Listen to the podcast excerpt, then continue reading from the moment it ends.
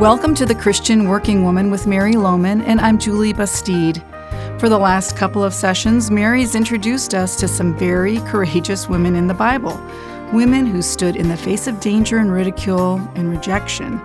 And they did the right thing to stand true to their principles, to never be ashamed of their faith in Jesus Christ.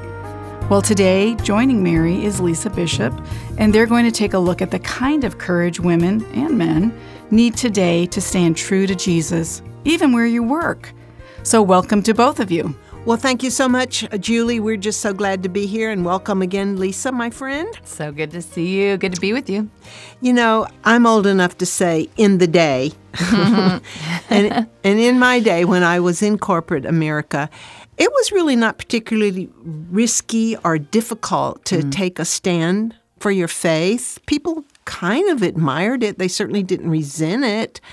But uh, I think it's pretty different these days. I, I, I get the feeling that uh, holding fast to your Christian convictions and principles has some new challenges. Have you sensed this as well? Oh, for sure. And it, I, I'm old enough to say back in the day, too. It's funny. I, I say, if you find yourself saying back in the day, you're old. I'm old, too. Um, anyway, yeah, I, I do. I even remember, and I've shared my story a, a, couple of times. People have probably heard it, but I became a follower of Jesus in the workplace. So that yeah. was 27 years ago.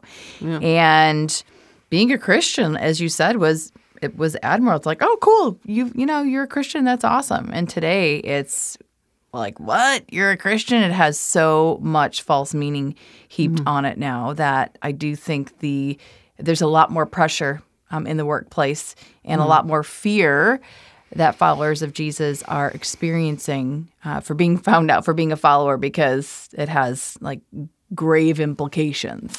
Yeah, it's really and it's changed so rapidly. It mm-hmm. seems to mm-hmm. me. So I thought today it would really be good if we could just offer some encouragement to those who are still there. Yeah. And uh, how they're going to grapple with this new culture, this cancel culture, I guess is what you would call it, where there's so much emphasis on certain words you say and certain words you don't say and, mm-hmm. and pronouns. And, you know, it's just so, so different.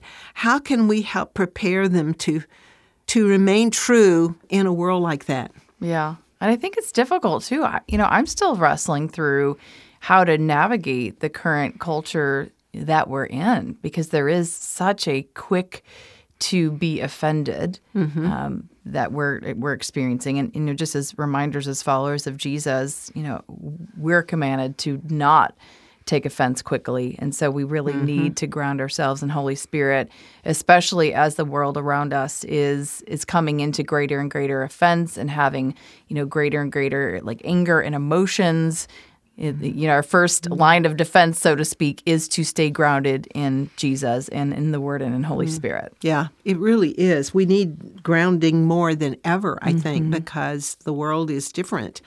And I think of what uh, the Apostle Paul wrote we all know this verse I am not ashamed of the gospel of Christ because yeah. it's a power of God that brings salvation to everyone who believes, to the Jew and to the Gentile. And you say, Yes, that's me. I'm not ashamed. But then when you hit it, mm.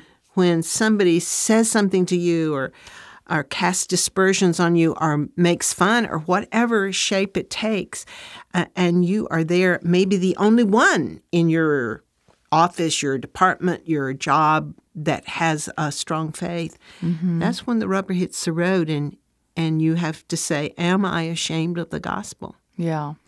And with that too, right?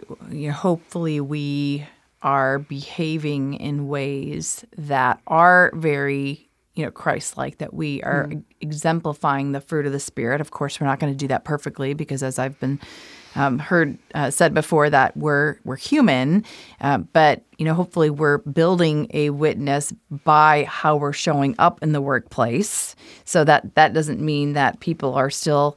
I'm not going to have a negative opinion of Christianity, but if I'm in the workplace and I'm showing up in a way that is kind and I'm doing my job with excellence and I'm not part of the, the gossiping and, and, and I'm setting apart myself apart mm-hmm. in a in a way that other people are positively benefiting you know, when people find out we're a believer, there'll be less friction because mm-hmm. I've already proved my character. Mm-hmm.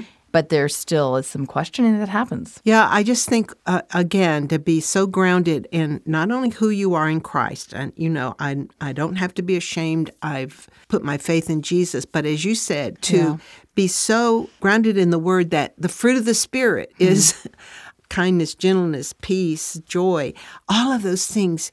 If we can display them, even in the midst of difficult situations, it has to make a difference. People do notice Yeah. and um, that's that's where you start. Mm-hmm. You also start by being the best worker you can be, mm-hmm. working with joy, working and helping other people, going some extra miles. But what do you do when they're asking you to do something that truly is just against your biblical principles? Where do you draw the line and how? What would you say? Well, there's a myriad of things that could fall into that category mm-hmm. of, you know, if there's something that I'm being asked to do or someone's being asked to do that is just it's it's lying, it's fudging, it's lacking integrity, mm-hmm. there may be a consequence for staying in integrity and we are called to stay in integrity and say, you know what, I I'm just really not comfortable with that, like mm-hmm. kind of tweaking things a little bit because that's I don't I don't think that's being as forthright. If you want to tweak it, you can, but I really I really don't want to be a part of of that because I that that just doesn't fall in alignment with you know me and and how I want to be in integrity with that and do it in a way that's it's not making them you know shaming them or anything like that. But I do think that there are times in the workplace where there there there is a price that we will pay and the, Yeah. and God's word says it. And I'm saying this it's easier said than done to say you guys there's a price we're going to pay. But mm-hmm. when I'm paying it when you're paying it the heat gets turned up. Yeah. Yeah, it does. But also, that's the refining fire sometimes of when God is shaping us into be stronger and stronger in Him. But I do think we need to be prepared ahead. Yeah. You know, everybody's in a different environment with their particular situation, their particular job. If you're in a one that's extremely cancel culture kind of thing, uh, or if you're one where things are pretty much like they always have been. You need to be prepared. When this happens, what will I say? How will I say it?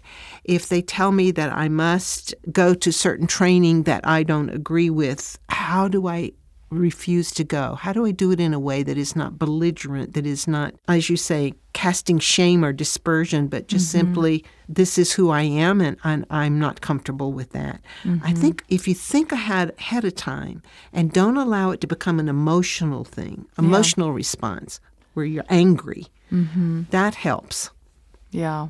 Yeah, it takes a lot. You know what? It just it takes a lot of wisdom. It takes a lot of discernment. It takes a lot of of courage when as you're saying the rubber hits the road. And again, there's a there's a myriad of different scenarios that could play out, but I would say if anything directly challenges um, my integrity as a, a follower of Jesus. Now you, you mentioned earlier about you know using pronouns and we have this you know the whole the the gender things that are happening these days that's it's difficult right because we every person is made in the image of god and so right. we like we are called to to love That's right. people i think it's it becomes a little bit more challenging because some people think love is well i'm refusing to call this person by their pronoun other people would say well love is be jesus and just call them by their pronoun. It doesn't mean you have to agree with it. So even that's a that's an interesting tension to live in. Yes.